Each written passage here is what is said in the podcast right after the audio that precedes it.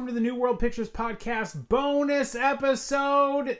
I am Ryan. With me, as always, is Mark I love a good bonus episode. and Erica. Bonus episode. And this is a very special bonus episode because this one took at least five to six months to set up. Now, back in March, for those of you who are real uh, NWPP heads, Wait, what? Nice. New Wait. World Picture Podcast uh, Penises? heads, Heads. Heads. for listeners that have that remember back to to um, to March, we talked about a little movie called "Girls Just Want to Have Fun," We did. and um, we had our friend Jessica Young on, and we talked about that movie. And I had found out through research that uncredited, a TV comedy writer named Janis Hirsch had actually written a lot of the script, but she's not credited. She's credited for something totally different, but not credited as the writer of that film. And so I followed her, found her on Twitter, followed as her- everybody does. as everyone, and as it's everyone never does. creepy. It's never, creepy. It's not somehow not. It's not never weird. was not interpreted by her as creepy. I wrote her, and then we started setting up this interview, and I was so delighted and so happy. Janis Hirsch is, well, Mark said it best. Yeah, it's it, we're, we talked with comedy royalty. Yeah, Yeah. she's comedy royalty, and she has worked from starting out working at National Lampoon to going into uh, a TV a sitcom that we talked about at the time. We talked about Girls Just Want to Have Fun, Square Pegs, to going on to write for Murphy Brown and it's a Garry Shandling show and Frasier and more, more recently Hacks, which at the time we talked to Janis, Hacks did- had not won Emmys, but the Emmys have come by and now Hacks is an Emmy winning show, but we were not at the time, so we won't be talking about how it won Emmys. But I did congratulate her on the Emmys, and she said, I'm about five degrees away from that Emmy, but I was still excited. But, um, um, but we'll talk to her a little bit about hacks and also talk to her about Girls Just Want to Have Fun and a bunch of other things. No, I was just going to say, in typical NWPP form, we were a little late or a little too early on what could have been timely news for one of our guests. yes, yes.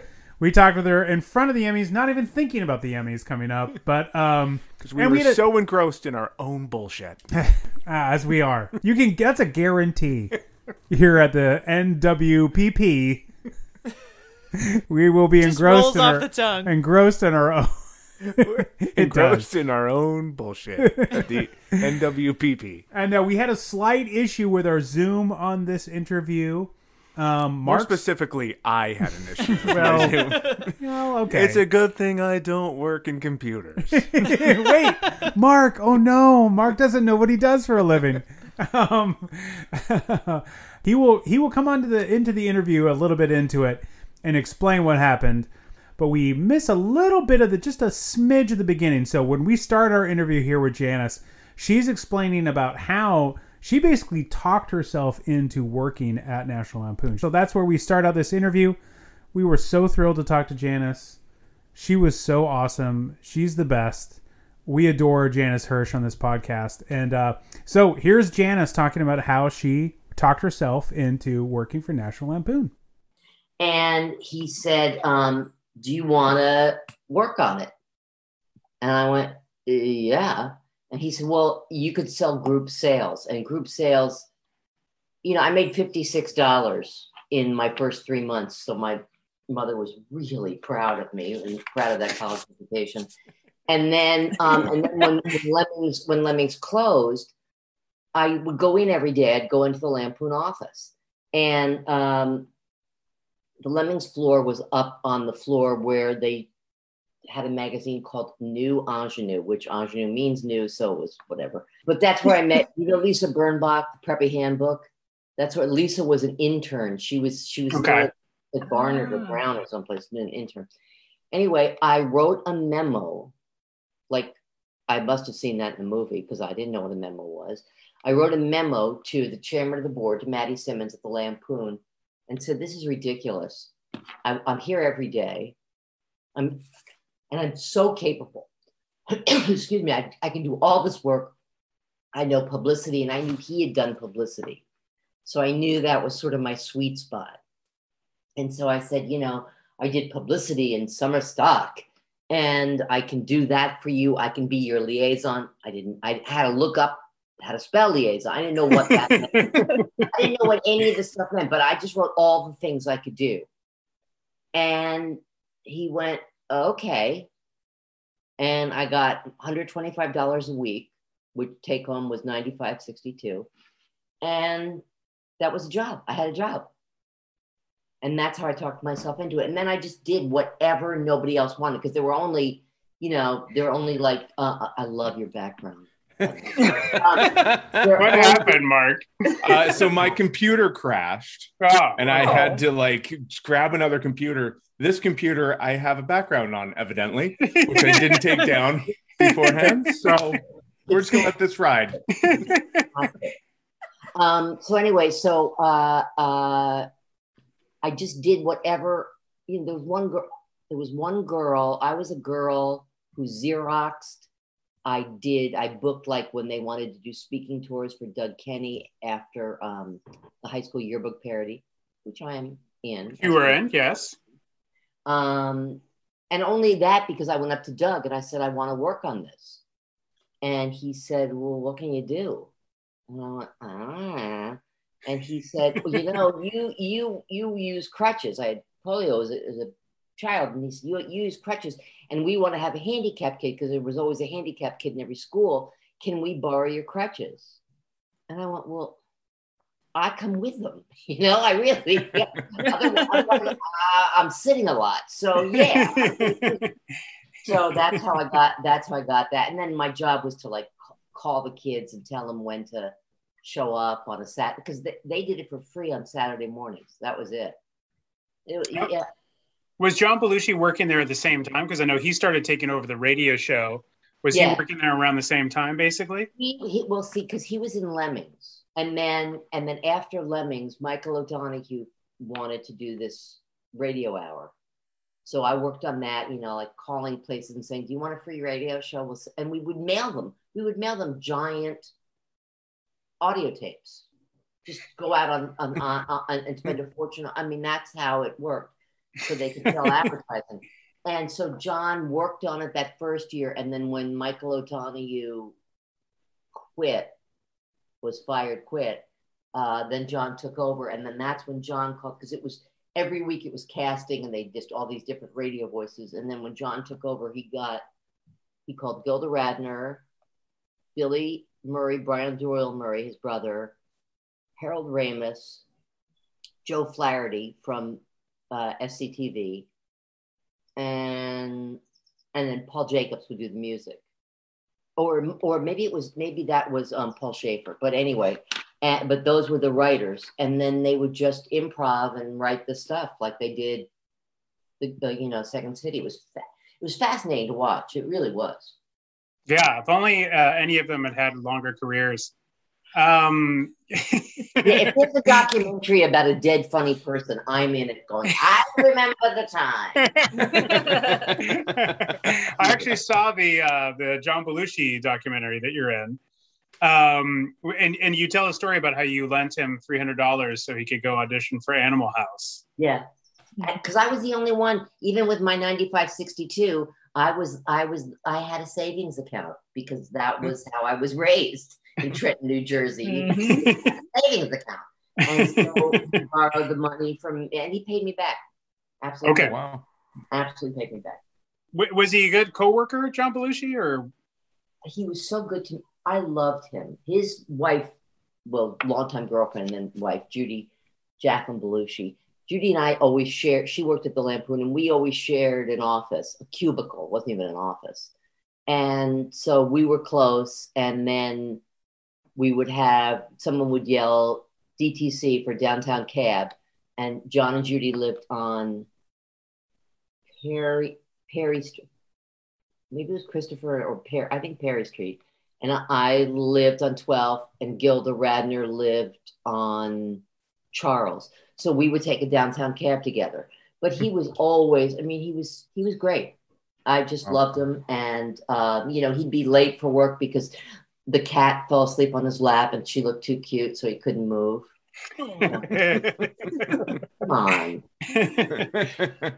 It- it- so when you did you leave from New York to go to LA to start working as a writer or how did Yeah, I, I was. I wanted. I had met somebody who was a now movie producer, but he was a a, a young uh, manager of actors, and I was doing publicity for the Scarlet Letter, and there was an actress on the show, and he handled the actress, and he called me, and I said, "Can she go to Boston? Can we have her for these dates for free and all this stuff?" And she went back and said, and she and uh, another friend, Mimi Kennedy, said um, to, to Erwin Stoff, you should meet her. And so he came to New York one day and we met. And he, after spending a day together, he went, You should try writing for television. Now, I thought I was fairly sophisticated. I mean, Trenton, New Jersey's Trenton, but I mean, I went to New York all the time as a kid with my family, and I always, I said, write for television. You mean like the Today Show? No, you moron. So he went back and sent me scripts.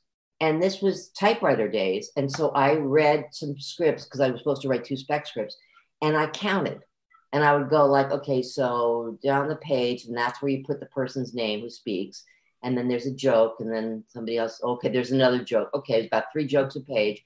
Okay. And this is where you make an act break, and this is where a scene is. You uh, that's how I did it. Huh. wow. So I wrote two specs, and uh, and I, a friend of mine was was working as a stand-in for a show that was being shot in New York with Tony Randall. He was Tony Randall's stand-in, so he invited me to the Christmas party. And instead of buying a dress, I wrote another spec script, and I went to the Christmas party, and I schmoozed the producers, and this is before there were shows really shot in New York, you know, sitcoms. But Tony had that weight. He and Swoosie Kurtz, and um, and then before I left, I went, "Here's scripts I wrote. Okay, bye." And then you know, like scraped food into the from the dessert table into my purse and left. And I didn't hear from them. This was Christmas. I didn't hear from them. They called me one day in March and said, "We're coming back," because they they spent a third of the time in L in New York, a third in uh, Los Angeles, and then another third back in New York. And they said, "We're coming back to New York for six episodes. Do you want to work on it?" And I went, "Yeah." So I was doing publicity, and and and I just that was a Thursday. I went my first um my first day at work. I wore what I used to wear as a New York publicist. And we handled clients like Exxon and IBM for their art, you Sure, know, for, sure. to get rid of their blood money, you know. So I wore a silk blouse with one of those big tie things that women used to wear to make them Mhm. look like men but feminine, and a little suit and boots. And I had I bought a briefcase because I thought that would be important to have as a writer, you know, Mark Cross briefcase. And then I wore my fur chubby. I had a little fur coat, a little fur chubby. It was I bought it because it was called it was a blonde beaver, and I just thought, well, that's I have to buy this coat. You know, it's just too good. Of course. And Yeah. they looked at me like I had come from Mars. And the next, day I, the next day I wore jeans and a t-shirt. I was much happier. You just had to tell them that that's how that's how everybody dressed at the Lampoon. That you just jo- Yeah, came in yeah, with that's right. briefcases, Well, I- yes, because after the Lampoon, was- then I did publicity.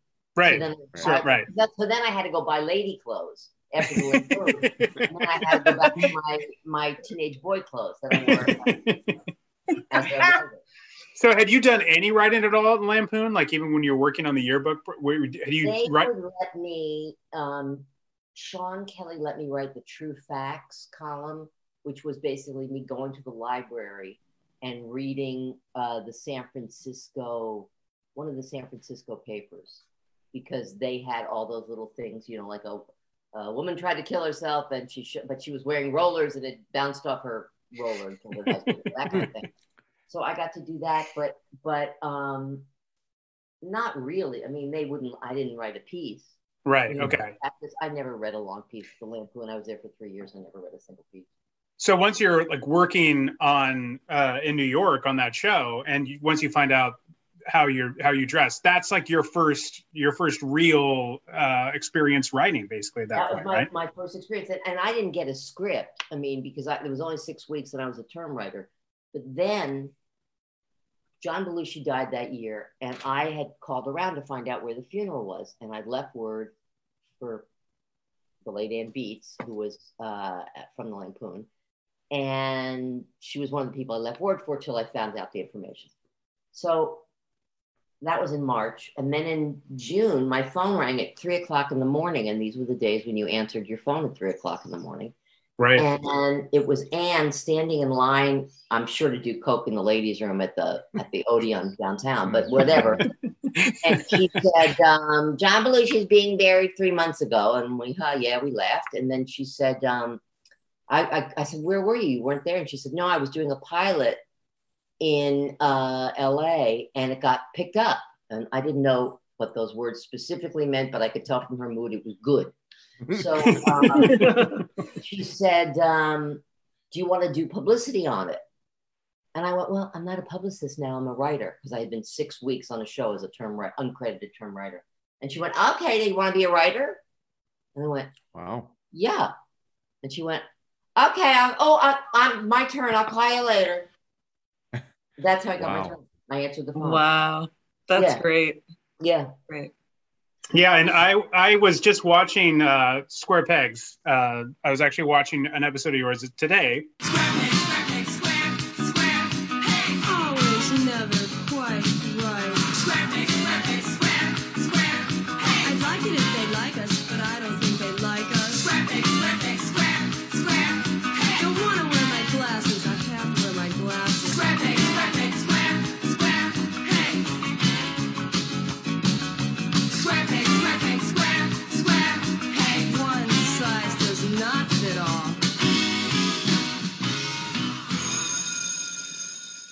Because I was a big fan of it growing up. Mark and I were Oh, both big yeah, fans of it. Huge fan Uh, of it. It, it doesn't hold up, does it? I, I think it does actually. Oh, I think I think uh, the laugh track is uh, like if it was made today, I think it wouldn't have a laugh track. No, CBS insisted on that. Yeah. So, and I think that that's the only thing that makes it somewhat uh, kind of dated. But it's not like they don't use laugh tracks today either. Right. Um, No, yeah, and the, and the problem is also Anne Anne having trained on SNL, where everyone produced their own little segment. right. So we never worked in a room. We never worked in a writer's room. So Huh. the scripts were wildly uneven. You know, in in one mm. person's script, you know, Patty would have a brother. In another person's script, she would have a sister. In another person's script, she was an orphan. You know, it just was all Right. nothing was cohesive. But That I had a ball. Well, Square I was Pegs. Square Pegs was the first show where I realized that a show that I really loved could suddenly be canceled, and I was so perplexed. Like, I thought everyone loved the show. I thought I was in great company. Were Were you surprised that it ended as quickly as it did? No, uh, no, I wasn't. I um, what they would have done today. Like, I don't know. Could you hear that helicopter? Mhm, I could, No. yes. Yeah. Okay. Do you, do you? Is it a ride? Do you need to get going? Yeah, it's my ride.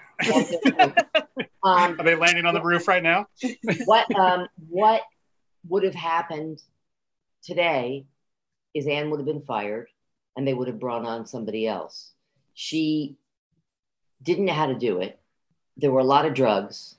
Mm. and nobody told her there was nobody there to say you know like now they have like a, somebody else they're saying you know it's better if we do it this way it's better if we do there was no one there because she was the 2000 pound gorilla and Right. then like at a, it got so bad that there was a um uh a note session with the head of the studio and the network and and said none of what they said was true. You know, I don't remember any of those notes.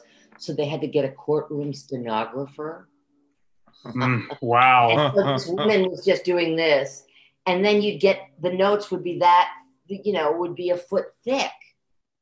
Wow. And Wow. that was no way to run a show. no. No. Yeah.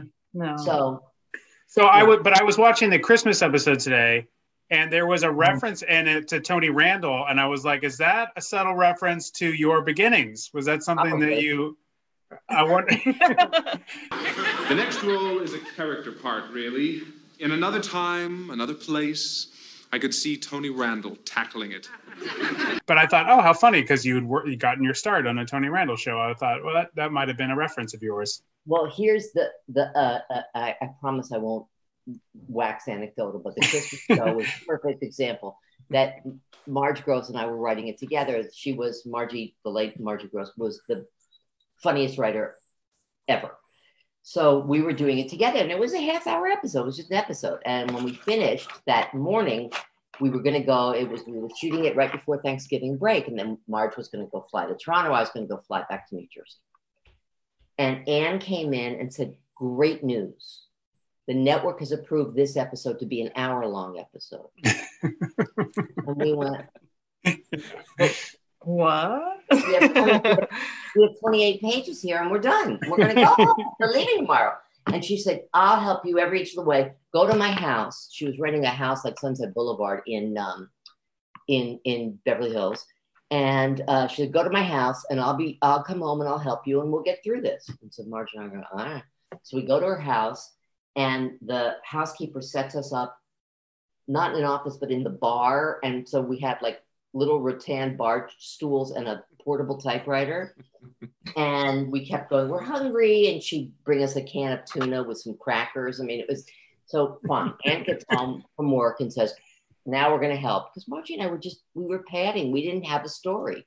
There was no more story. We had told what we wanted to tell. So Anne came in and said, I am going to help you, but you know what? I'm getting a haircut in a sec. So let me get my haircut and then I'll be helping you. Uh, okay, fine. So she comes back down. She goes, Isn't it great? I just am going to take a shower. Then, I'll, okay, I'll take a shower. Then, as she's talking to us, and she was really smart, she's talking to us, the doorbell rings. And she goes, Oh, my dinner party. We went, What? Oh, yeah, I will. But I this dinner party has been on the books forever. I couldn't. So then we hear, and it's like one of those 1930s movies where you hear clanking silverware and glasses clinking, and and other people going, oh, ha, ha, ha," and you're in there crying and trying to and sitting on these rattan bar stools. So we finish that. She the dinner party ends. She comes in. She said, "You're not going to believe this." We go, "What?" And she said, "I got tickets for the Billy Idol concert." And we went, "Great! And when is it?" Tonight okay.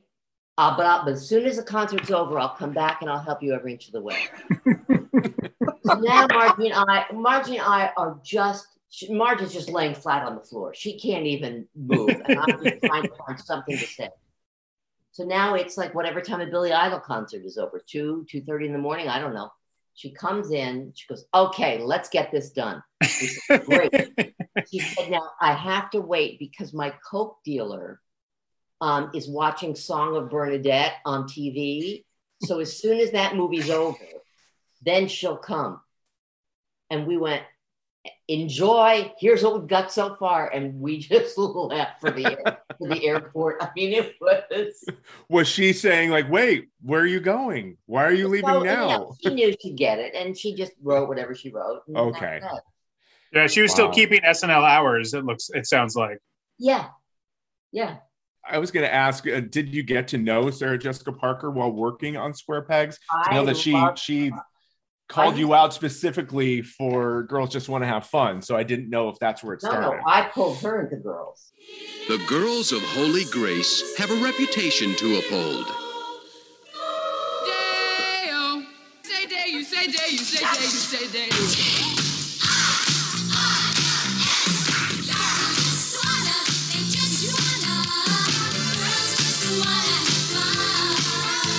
Oh, Yes, okay. Yes. Yes. I um used to drive because Sarah, Jessica's mother, you know, they were both mi- she was a minor.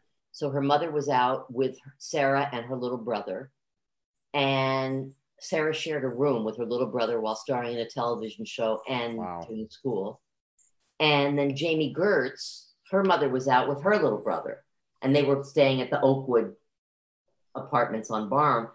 And we had to be at work because it was single camera. We had to be at work at like five thirty or six, and because it was freeways, and I'd been in New York all those years, I said I will drive the girls, so the moms can come in when the boys get up and get them ready, and that way I miss the traffic.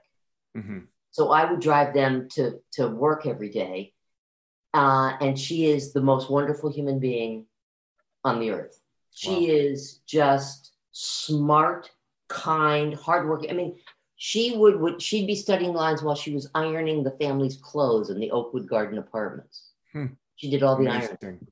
I mean, and it was never never like I have to do this. Mm-mm. That's what you did. When so when you uh, so you then start writing "Girls Just Want to Have Fun." That did that happen during Square Pegs or after Square Pegs was It canceled? was after. I think it was during the Olympics. It was during the 84 Olympics. And um, I honestly don't remember how I first got to meet uh, the, the director and the producer, Chuck Russell and Alan Metter. I don't remember how we met, but we met and they were paying me for a punch up. You know, I got $3,000. But how fun was that? Because they were starting to shoot. They so it had been a drama that I'd never read um, by the credited writer, and then called Diaz and Dance, and then they bought the rights to the Cyndi Lauper song. So now they want to make it Okay. a bouncy comedy. Got So it. that's that's when I got the call.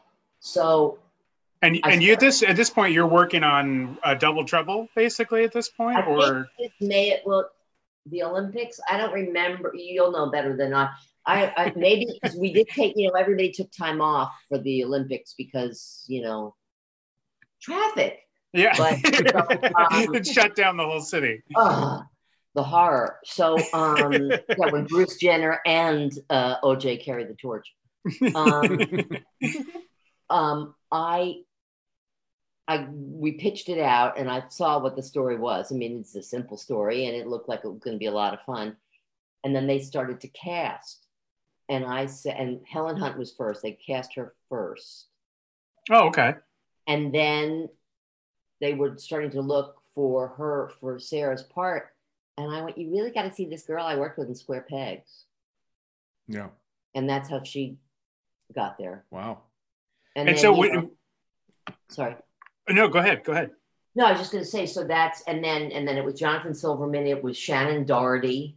hmm Yeah. Um, and it was uh uh uh that the cute boy who never went anywhere. Lee Montgomery. Where'd he go? Yeah. Nowhere. Soap He's opera? he's now doing uh, real estate up in Solvang, I believe. God bless him. Lovely boy, but yeah. um, and and and you know, and like Robert Downey made it a cameo Yeah. in the dancing because he and Sarah were dating at that point. right. So it was just, I would write, we would talk about what they were going to shoot. Then I would go home and I'd write it longhand on legal pad. Because by then I had a computer, but I didn't know how to use it because they're really hard.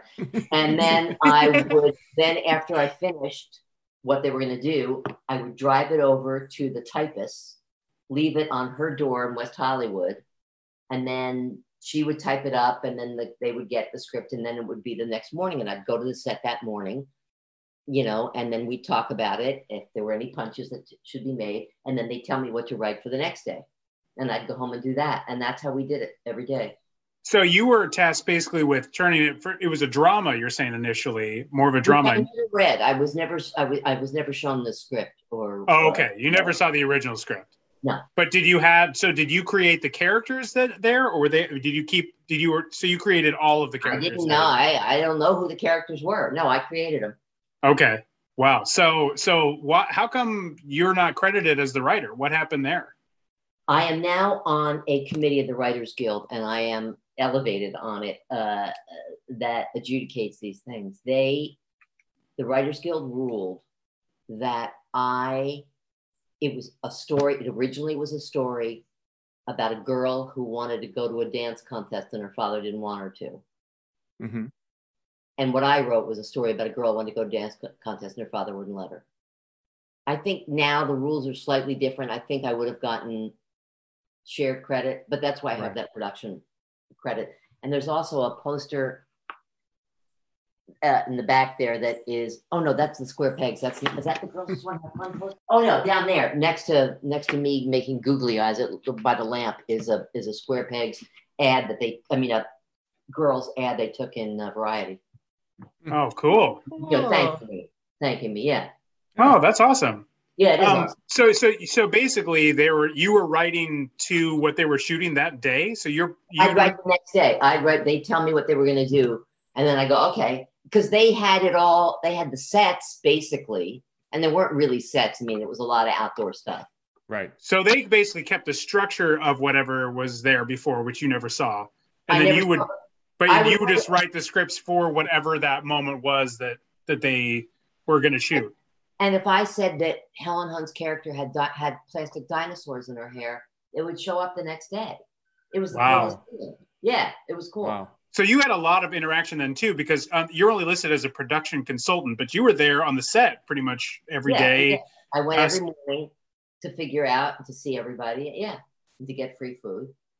Um, I, well, I do I, I do have a dream that there's a there's a spin-off that just follows the talent coordinator guy who was did the recruiting uh, out in the park for all the dancing talent Yeah, and then was yeah. I, I just feel like that character could have been explored Yeah, in a whole yeah. other universe. Uh, I would have bought I would easily bought a ticket or two for that Yeah. one.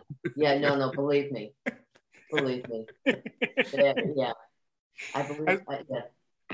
He was definitely a little bit, maybe a little bit inspired from Anne Beatts, a little bit, because I remember that scene where he's offered coffee and he goes, "Oh no, no, no, no, no," because he's already. Sorry, well speeded up. yeah, no, no, yeah, no. I mean, we, you know, again, I could do stuff, and I, I, I think probably the director and I don't know about the producer might have been a little speeded up themselves, but mm. yeah, yeah. Um, did you? Was it? Uh, were you tasked to set it in Chicago? Was that your decision, or was that my my theory? Was uh, uh, Chuck, Chuck Russell was the producer. He was from Chicago, and he had loved Second City, and he was always obsessed with that. And so, uh, and and so I thought it was maybe him that came up with the Chicago yeah. I, I don't think I came up with Chicago. Okay, because then it's all shot in L.A. and very Yeah, yeah. Shot in the So. Yeah. I wasn't sure why, and I didn't understand why the nation's number one show was shot in Chicago. Well, there was a show in Baltimore in Hairspray. You know. Okay. Oh, okay. That's true. That's true. Yeah. So, how much when you're making all the changes and writing the scripts coming in every day? How much input are you getting, or are they just going, "Great, looks good, let's shoot it"? Wow. Yeah, I mean, once in a while, like they'd go, "Can you look at this joke?" Because she just read it and it's not as good. And so then I'd look and I'd punch it up. But no, it was it was one of those magical things where there was no input. There was no studio input. There was no. You know, they're paying me three thousand dollars. They got what they got. They, I wasn't going to do it seventeen more times, although I would have because it was such a blast. Right, But- right. Nobody, we didn't have the luxury of time. We had a very tight Right. shooting schedule, and we just did it. Huh. And did you get along well with uh, with Alan Metter, the director? And Great. I still have the contractor that he turned me on to.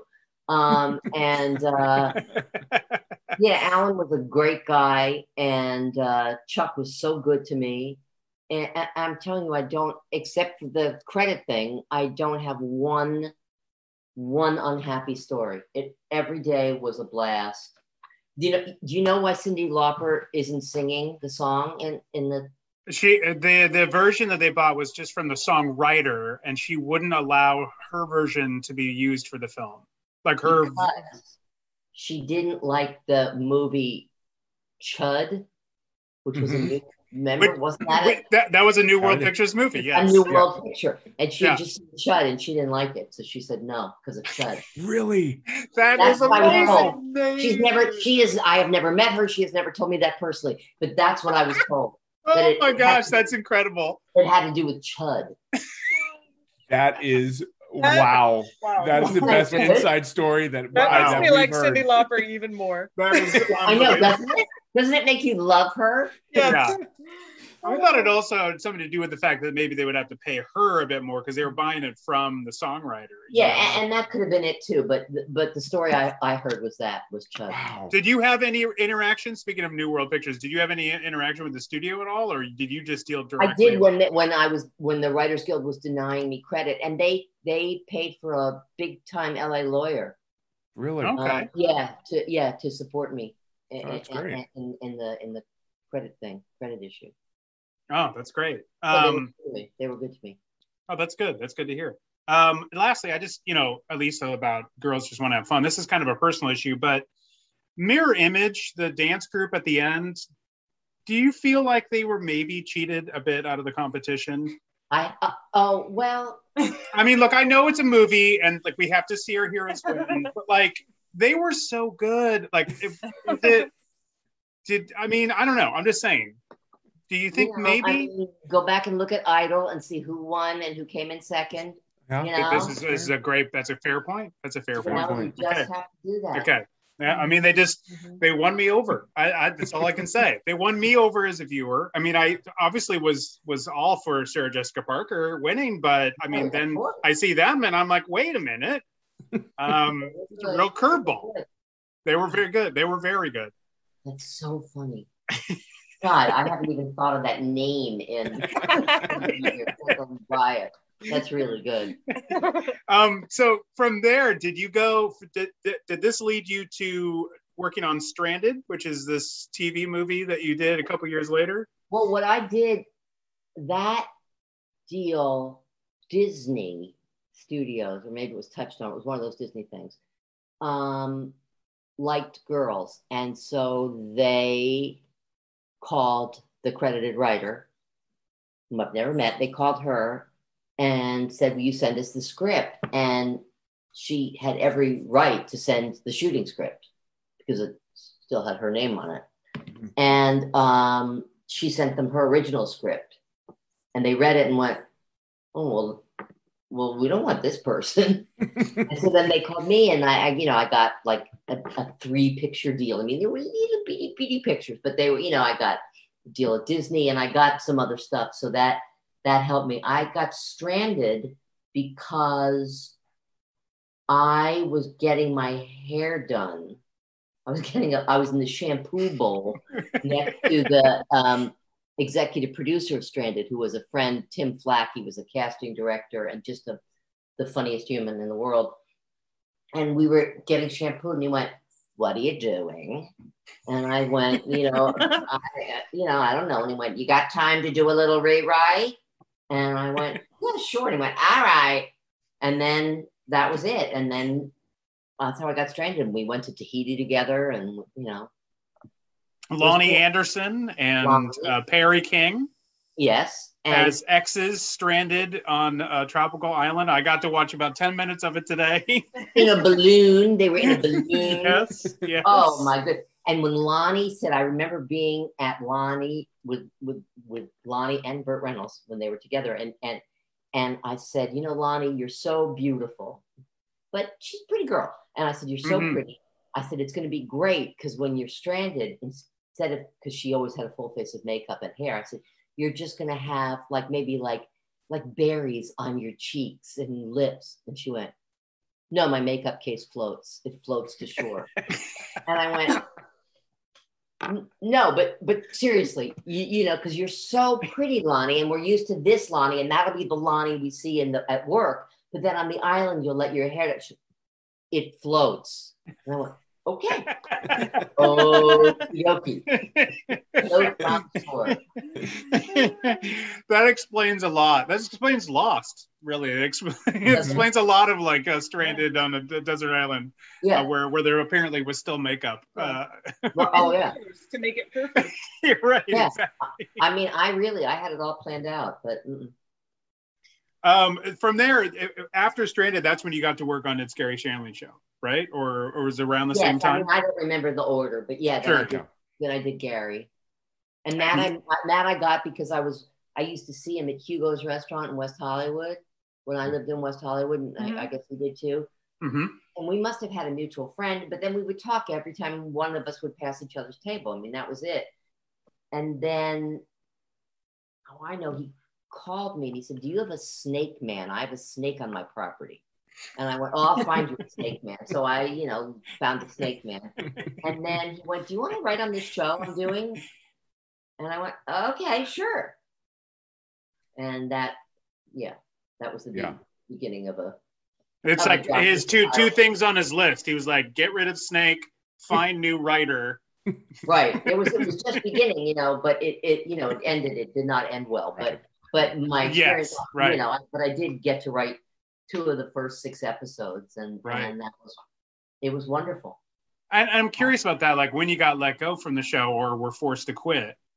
Um, like how did you? man put stick on my shoulder. That's why I was forced to quit. Right, because one of the actors put his his penis on your shoulder, like a little. Plastic penis right here. Tap Yeah. me. I look. Everybody laughed and laughed and laughed, as you would when you saw a penis on on on a woman's shoulder, and uh, and then the next day, Brad Grey, the late Brad Grey, called me. He was one of the producers with Bernie Brillstein, and called me in the office. And I said, "I hear there are problems." And I go, "Well, yeah. I mean that they're calling scenes with women slit scenes, and you know they're just yeah. I it, there are problems." There's a, there's Uh, a slight misogyny in the air. right but you know it was also garry garry um because alan Zweibel's a great guy and and and garry and i always got along but garry loved young comics that's who he liked and he you know they if you didn't date a laker girl something was wrong with you you know like i don't know how Zweibel got away with having a real wife but so they were so they were that those were the kind of not even frat boys just gross boys Yeah. yeah. I mean, But- not not everybody, but yeah, some.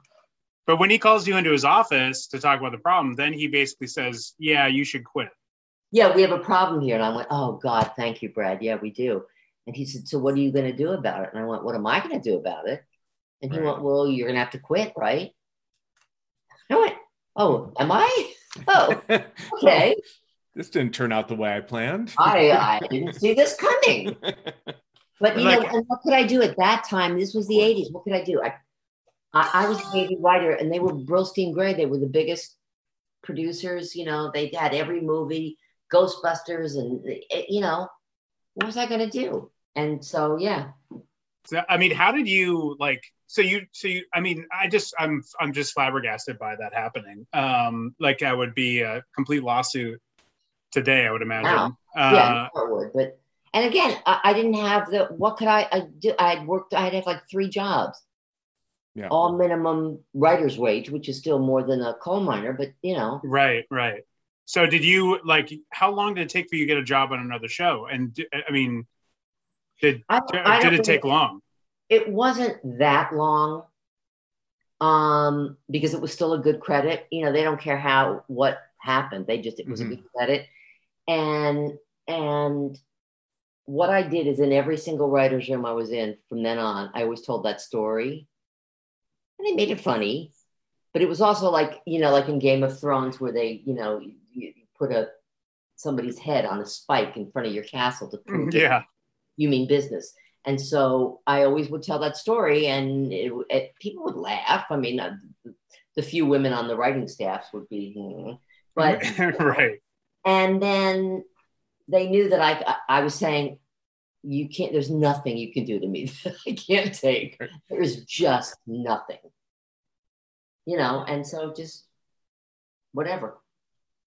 Yeah, but I just got to think that that's got to be so like it's got to be kind of a, a demoralizing time, you know? it was demoralizing but again it's a different it was a different world where i i you know a woman in the room i was the only woman on staff there um this is what you took this is what what it was it was if it had been sexual if it had been overtly sexual if i thought they were coming on to me or it was you know Right. whatever. But it, but it, it was there was nothing sexual about it. It was a joke. It was to get that actor wanted the guys to laugh, Yeah. And so I could see that that's all they wanted. I never once felt sexually threatened, ever, ever, ever. Yeah. So, you know, Was it a better situation on Murphy Brown? Murphy Brown was the best experience I've ever had. Oh yeah. So yeah, the most What fun, the most most fun. you had? I watched your uh, uh, JBS speech at Screwball Center, and you were talking about how there were some. There were some. You, you'd be in some writing rooms where the show would be really successful and it wouldn't be so great, and then some where the show was going to go nowhere, but it was like the best experience that you had. So much fun. Yeah. Was Murphy Brown kind of one of those It was The best of both worlds. Yes, it was the best of both worlds. Because I've been on a lot of flops that we just would laugh. That you'd have, I'd have to come home and say to my husband, he'd say, "How was your day?" And I go, "Oh, it's fine," because uh, you can't say, "I extended my life by five years." That's how hard I laughed for how long, because they were so funny. You know, on on my wife and kids, they were so funny. Those writers and Damon Wayans, and it, on a show like Eve, which was hardly, you know, making headlines. But those writers were so, we had so much fun in the room. So when those and when those shows didn't take off the way, and I'm sure when you're having that much fun, you're thinking, we're having this much fun, the audience is going to have this much fun. This this is this is all going to work. Or uh, maybe you don't think that, but I would think that at least. Is it like how, how do you reconcile when people aren't getting they're not laughing the same way you are and they're not enjoying the same way you are and you're thinking what what went wrong Well, first of all, the joke is, is that, you know, you're doing it in front of an, uh, an audience. You're doing it in front of 250 people who are there because they like that show. Mhm. right So they're right. screaming with laughter. And I always, I mean, I never work, I never, well, we all test, we, I, we used to do it shows, we used to like go, okay, let's see your fake laugh. Let me hear your fake laugh so I know what it is. And then we know our real laugh. But I, I if I laughed, I was laughing for real. yeah Um, yeah But then you, you know, whether the actors just weren't good enough, um, you know, because when budgets were small, and especially like Eve was on UPN, nobody wanted to work on UPN. Warner Mhm. Brothers wasn't giving us the budget that you, you know, where you could get, hi- uh, you know, better actors or better whatever. But everybody did their best. Nobody ever phoned it in. I was never on one of those shows. And you go from like Murphy Brown right into Frasier. So you, I mean, that's a that's a pretty good couple shows. I, I would I would think. Yeah, I didn't have back to back. fun. I- yeah, Frasier wasn't as much fun because I did it for the wrong reason. I did Frasier. I had been offered. I had another job on on, on a show that only lasted one season, but um, when when they called me from Frasier and said this was its fifth year or sixth year, fifth or sixth year, and come on, you know, and I knew the people, I knew a lot of the people. And how do you turn that down? You know, they bust you down a rank, you know, you don't have your right credit and because they're giving you this great job. Mm. But I had nothing. I loved watching the show and I still do. But there wasn't anything in me that wanted to put words like when I thought, God, this situation would be so funny if it was Niles Crane. You know, there was Ah. Murphy stuff. Murphy had a big mouth and she Right. had funny sidekicks. You know, a wife and kids, it was a family. I, you know, I could, I can joke about that forever and kids and husbands and whatever. I, I can make those jokes, you know, um, till death, which was a show. But again, it's a family. It's husband and Mhm. wife. I can, I can write. I, I get that. But on, um, but Frasier, I didn't. So I was wrong to take it. I shouldn't have taken it. And And is, I- is that why you left eventually, or No, I left because I wasn't picked up. But but uh, but I had talked. that the uh, executive producer Chris Lloyd took me aside and went, "You know, you're not going to be picked up, but you're doing it." all." I said, "I of course I'm not going to be picked up. I get that. I shouldn't be. You know, I I did. I never stopped trying. I never stopped working hard. But they also worked differently. I had a hard time because I'm used to working off the energy in a room Mm. you know, somebody says, okay, we got to do this scene, or what about? Well, this is what happened to me once. Well, this is what happened to me. Oh, what if she does this? And then you come back with a funny line. And Frasier, it was very quiet. It was very cerebral. You sat quietly and thought of what the scene would go. And then somebody like Joe Keenan would just pitch out an entire scene with dialogue that would be brilliant after a 15 minute lull. And after the first minute, I'm thinking, do I want to roast chicken tonight? I want to eat? You remember the Jefferson Market, New York had great chickens. And then I would be, I can't do that. I just am not built that way. yeah? You know, and that was that's that's me, not them. Um, so your your latest project is Hacks. Is Well, yeah, and that one I lucked into too. I got to tell you, I just, um, I always say that I'm just the old lady whisperer on Hacks. I, I, I got a call out of the blue. I mean, CIA, CAA had already not picked up my deal after we, the Writers Guild had, we all had to Mm. fire our agents. And I always said I was in the CAA Witness Protection Program. Like, we'd like to uh, hire Janis Hirsch. Janis Hirsch, we've never heard of her. We don't know where she is. You know, um, but um, so I was shocked that they even called to tell me I wasn't being picked up because I thought I wasn't picked up. Um, although it was shitty. I mean, I'm old, I'm disabled, and I, I've got a long career, but whatever. Um, so Erwin Stoff, the guy gave me my first job, one of his partners at Three Arts Entertainment, called and said, Do you want to do just a couple weeks on Zoom on this new show? Oh, yeah, sure. What else? What else am I doing? Of course, it's pandemic. I'm not doing anything. Yeah, sure. And oh my God, those people are so wonderful. Hmm. You know, Lucia Aniello and Jen Statsky and Paul W. Downs are amazing. And they brought me on, they told me that they really only knew Joan Rivers as the red carpet lady. And then they saw the documentary and they went, oh wow, there's a lot we don't know. And so I was I was context.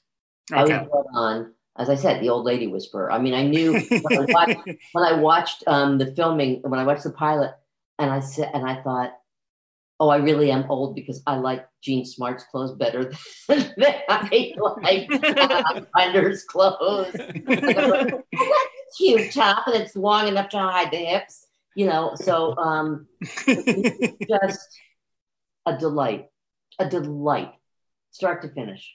And those three, they knew what they wanted, but they were curious, and they we we went through the whole season. It was great. Well so were you in the room essentially for that or the virtual room for that or I was in the virtual room only for two weeks okay Oh, really? because Jen and and and Lucia and Paul had they had all the episodes uh, outlined, and they, Okay. it, obviously. So they had everything outlined. So they were just going over it, and so it was it was a guy named Joe Mande who played the hotel clerk on it, and he was also an actor in Modern Family. He was the boyfriend, and he's really funny. Uh, Yeah. Cole Escola, who plays a lot of the drag parts on um, on uh, Amy Sedaris' show, hmm and yeah, he's he was he did it, and I guess was it just us and those? Yeah, so it was just the six of us, and so and then I don't, and then I guess they brought on some other people. I don't know, but we just went through the episodes and talked it out and what could happen and put them in order. You know, put you did a uh, you know the boards on the on Zoom so we could see what would happen. They but they had it all. They had it all arced out. They knew what was going to happen. And did you did the transition to doing that all on Zoom and having, I guess, digital post-it notes and boards and whatever was that a was that a pretty easy transition? Because I have to think it's so much different than anything in the past. So It's so much different. I mean, I didn't know how to use any of the virtual boards. I didn't know how to do that. I still Mhm. don't. Um, and like they would say, "Oh no, I posted it. You can look on this," and I didn't know where that was. And like, if I look at another thing, does I do I lose the screen? You know, so I would have to ask. but I did that. You know, one of my first show on Love Sidney, I remember calling one of the producers that night, the first night, and saying, "What's post?" And she said, "It's where the horses line up before the race." And I went, "Hmm." And you know, because I didn't know the words, so I didn't know the words to this either. And I have no shame in asking. Either you figure it out or you just ask. But so yeah, it was it was lovely. You know, we would just talk and uh, nobody had on makeup and nobody had. I know you're shocked with the way I have my full face on. Um, nobody, you know, you just were sitting in your house and then we take an hour break and come back after lunch. It was it was great. It, have you have you noticed like a remark like a, a a big difference in terms of like how they used to obviously your your first uh, um, or maybe your second um, sitcom writing job you're basically on your own and your showrunner is running off to Billy Idol concerts so that's probably a, a very big difference to now but what what have what have you noticed is like a big difference between like you know the coolest thing is is that I said to uh, Lucia and and Jen. I went, this is so cool. Two women. And they said, what do you mean? And I said, well, there were, uh, there was always always one woman on a show. hmm And and Lucia said, I've never worked for a male showrunner. And Wow. I tell my friends that, and all of them get tears in their eyes. I mean, it's so amazing Hmm. because that it was always like, I, oh, I already have a girl, because it was always I was it, it. I never knew any of the other female writers because there was only one one girl per show. Wow. Well, they already got their girl. Oh, you want to? You can interview for the girl. The girl. Always the. It was that there was only one. Wow. I mean, Murphy, Murphy, obviously, when Diane, because the last year was Diane English running it, and it's a different kind of man who can work with, who's happy to work with women hmm in charge. But that that didn't happen a lot in, in when I was starting out. So just to go back um, to uh, earlier in your career, um, I wanted to know because you worked on a pilot with Norman Lear, uh, and I guess just for my own personal edification as I write my own pilots, um, what did you learn from writing that with Norman Lear? Like, what what, what did Uh, what did you learn from that experience? It's funny because you know I just had a I had a pitch with him and Jimmy Kimmel and Jimmy Kimmel's wife Mary, Mary, Mary whatever, really funny writer. Yeah, I don't know her name. And and she had a pitch, and so I was Uh, Molly McNearney is her name. Molly Mc- it was really funny. And and and so then I was talking to Norman on the Zoom, and he said, "Remind me what we did together." And I told him it was double trouble, and he said, "Oh, we really thought that we could make those girls learn to act." And I went, "Yeah, you know, Katey Sagal's little sisters." Uh huh. Whenever I see Katey now, I go, "How are the girls?" And she said, "The girls, they're in their fifties. I go, "Oh, right." Um, but what Norman did is he just wanted you to tell the truth. All he ever said was tell the truth, tell your experience. The jokes will come, but just be real. And you know that kind of advice. I mean, he was just the most generous, lovely man. He is. I mean, he's just he's incredible. wow, Yeah. that is Yeah, I I thought I, I thought those twins were great, but I was no critic of acting at the time that show was No, out. you were, you were, you were, you were of the because Brandon Tartikoff was the was the executive, and he would say keep the um, leotards tight and the studio cold. He would say, and well, well, it worked. And they're lovely. You know, Jeannie is a Jeannie is a director, and Liz is a writer. I mean, they're they're terrific. But yeah, Awesome. Yeah. Um, I have one last question that I skipped over, uh, and then if you guys have anything. But um, did you see A Futile and Stupid Gesture? It's the movie about National Lampoon, or sort of Yeah. like a. yeah. What did you, What did you think? Well, there, were, there was a hue and cry from all the Lampoon people that I'm still in touch, who are still alive, that I'm in touch with about it. You know, how could they do this and how could they do that and whatever. Hmm. Um, I, I think all the actors were good. I think it was.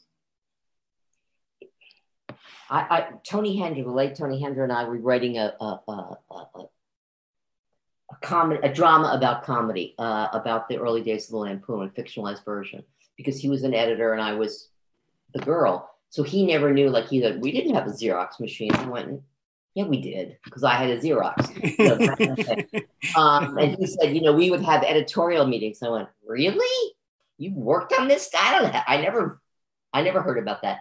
So we were writing, and we worked with the the producers of that Lampoon movie, and they sort of wanted us off the map. So they they said, well, we're gonna we're gonna try to sell this right after this, then we'll sell this.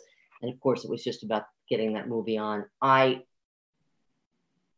It, uh, you know, some of the people were good. Yeah, the people were good. I mean, Joel McHale, wasn't he Chevy? Yes. Mhm. Yeah, I mean, he certainly knew Chevy. Yeah. Um, I didn't really see the point of it. Hmm. You know, I mean, they did a Gilda movie with Jami Gertz, a movie of the week years and years and years ago. Yeah, a long time ago. Yeah. Yeah. Which they said, "Oh, we're not going to hire you for, but can you tell us stories?" I went, "No, I'm going to tell you stories. Fuck you. No.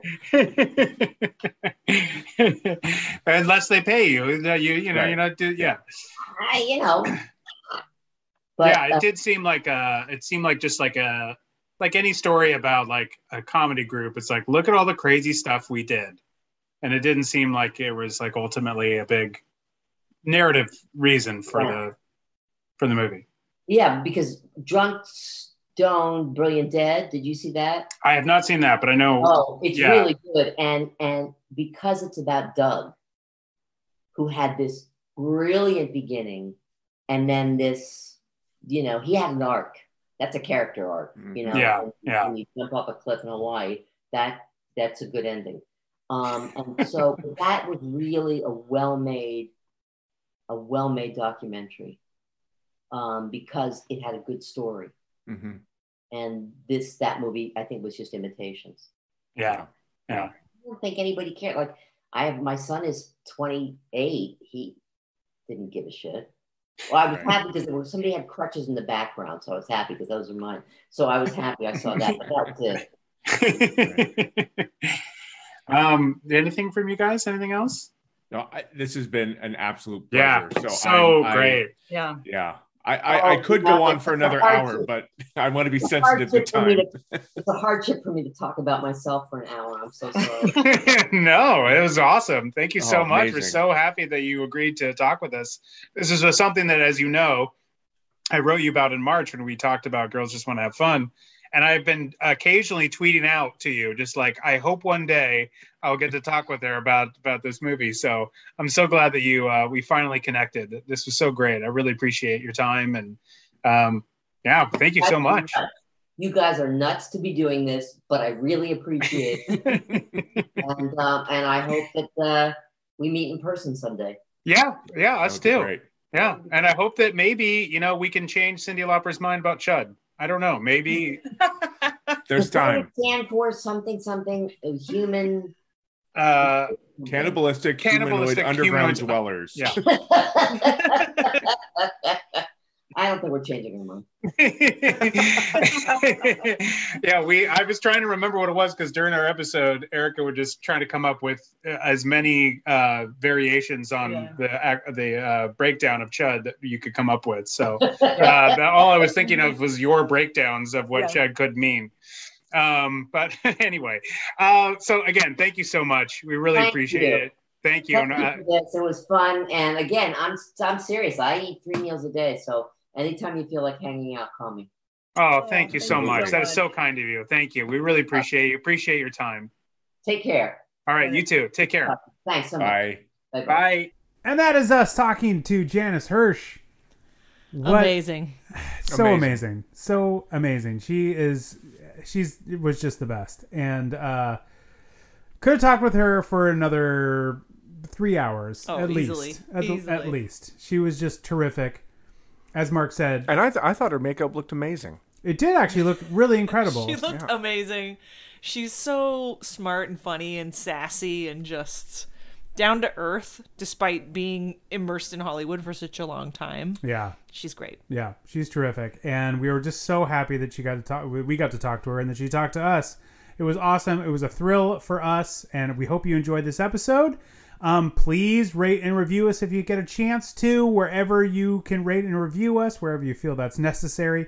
Even if you just want to fill out a blank form at the dmv and rate and review us there we would appreciate it. Um, wherever you feel it's necessary to rate and review us we'd appreciate that. Um, If you get a personalized license plate that says NWPP cast. Cast, I will personally fly to wherever you are in the lower 48 states and come and shake your hand. Sorry, Hawaii and Alaska. I apologize. It, it will be Will awkward.